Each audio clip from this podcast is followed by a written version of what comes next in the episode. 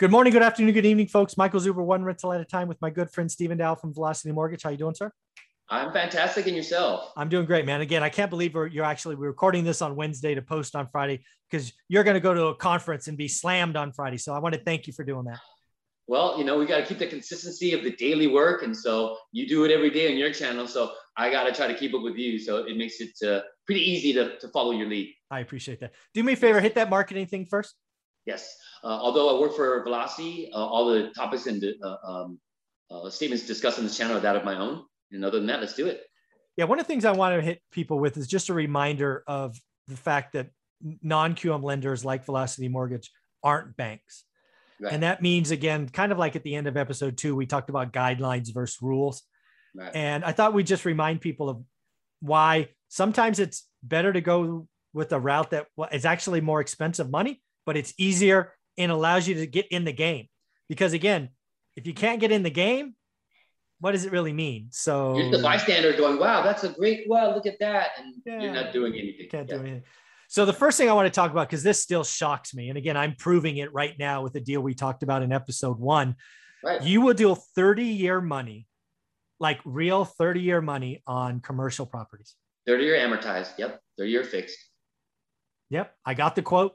I'm in the deal. I got the, I paid for the appraisal, 30 year money. And again, what people don't realize is I fear rising rates, really fear it in three, four, five years. That's right. why I've spent the last year taking all of my uh, commercial loans and either paying them off, like the unit that we're talking about here, or extending terms as long as I can. Right. Because I don't want to refi in an environment where rates are higher, taxes are higher, right, and maybe cap rates are higher, which pushes. Right. I mean, it's just this whole maybe I'm overthinking it. Sure, maybe, but I've no, been here before. This, yeah, I mean, you're basing this off of what 50 years of statistics. So, I mean, numbers don't lie. You know what I mean? It's just yeah. weird how the Fed's reacting to you know what's really going on and, and inflation. Normally, it's not like this. You know, yeah. the bond market, the whole nine. We can get into all that deeper, but I agree with you. 30 year money is where it's at right now. Yeah, I mean, one of the things I have is I have a, a commercial five unit building, which again is where it starts commercial that I had done in 2019. I got a rate of four and a quarter. Right. But it's only for five years. And that just scares me. Right? right. It scares me. So what we're doing on this deal we talked about in episode one is I'm getting 5.99 for 30 years. And I'm right. happy to do it. Right. I don't have any risk on this. So uh, that is pretty cool. So 30 year money on apartments, office buildings, commercial, blanket loans. It's something to think about. It really removes the risk of adjustable rate mortgages, which are very common in commercial. So love that.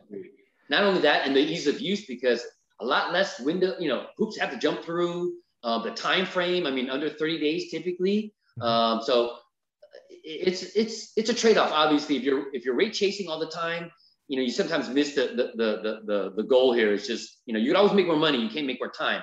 And if it's mm-hmm. fairly reasonable uh, as far as the numbers, then yeah, it, it makes it usually a, a easier choice to make. Yeah, for sure.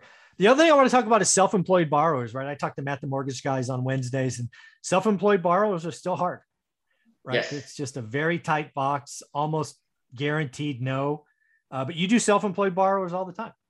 Love them. I mean, that's really, you know, the marketing department likes to coin that we're, you know, uh, your go-to, you know, self-employed lender, you know, uh, nationwide self-employed lender to some extent, because that's what we kind of specialize in. Yeah. Um, we don't have to look at, you know, what you wrote off and what you did and what we'll accept and what we'll throw back in. It's just it makes it so difficult because you're either going to pay a lender or you're going to pay Uncle Sam. So whatever strategy you're using, especially if you're not don't want to pay Uncle Sam, I'm going to be your most cost-effective alternative to normally traditional hard money by far. Yeah, and I think I think I think marketing did a great job. I mean, if I was in marketing, I would have been pushing that as well, right? Because there's a whole I don't know what the percentage is, but there's a larger percentage than you think that are self-employed borrowers that are they're frankly they're Grant Cardone, right? What did right. Grant Cardone do? Grant Cardone was a trainer. Right. He was a um, car salesman trainer.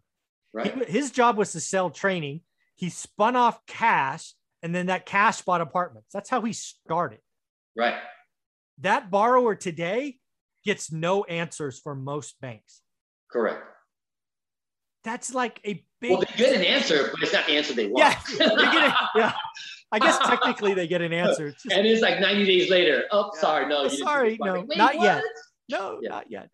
Yeah. So again, a lot of businesses are doing what they do great building cash, but they can't get a loan. Right.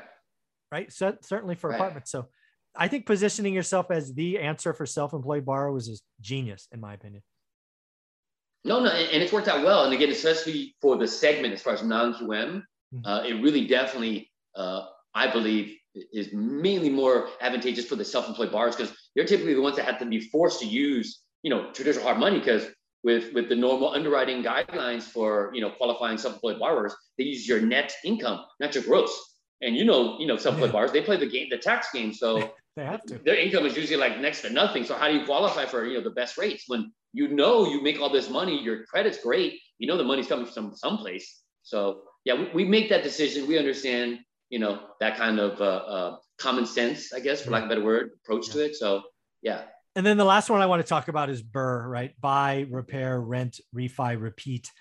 Uh, that is a process that has long dodged banks. Banks don't want to play, and people have gone to hard money and are paying 12%, yes. 10%, two points.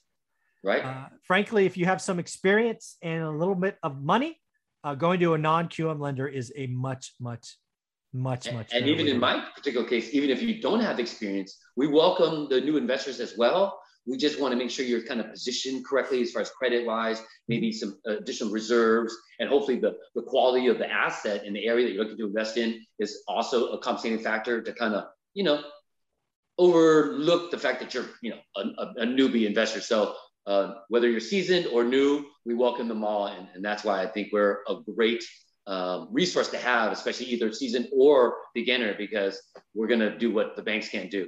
Yeah. And again, what I've seen you do, because again, you're in my course responding to clients all the time, is you'll let the students know if the deal's skinny. It's like, oh, yeah, this deal's not there. Yeah.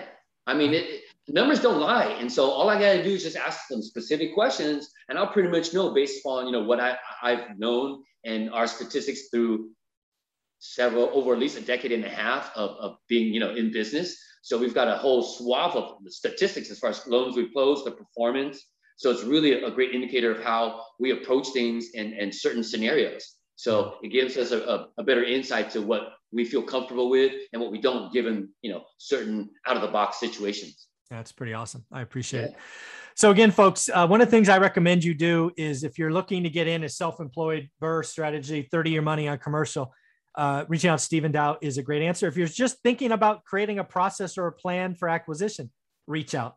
Uh, yeah. Banks usually aren't going to play and kind of until you have an asset. Uh, Stephen will kind of look at your scenario. That's what people are telling me, right? You give them an hour of your time and run through what they're doing. So I appreciate that. How do you want them to reach out? Email, please. The best way, sdow at velocitymortgage.com for now. Very cool, man. And, and again, thank you for doing this on Wednesday. I will post these probably at noon, two, and four on Friday. Those are all Pacific time. So enjoy your event. I think you're going to Vegas, right? Yes, I'll, I'll be in Vegas uh, from Thursday to Sunday. Uh, it's called the Originators Connect. Shout out to Originators Connect, just in case of any yeah. viewers are, are, also loan professionals. But I'll be speaking on a couple of panels on non-QM. Uh, awesome. I believe it's on Friday. Yeah.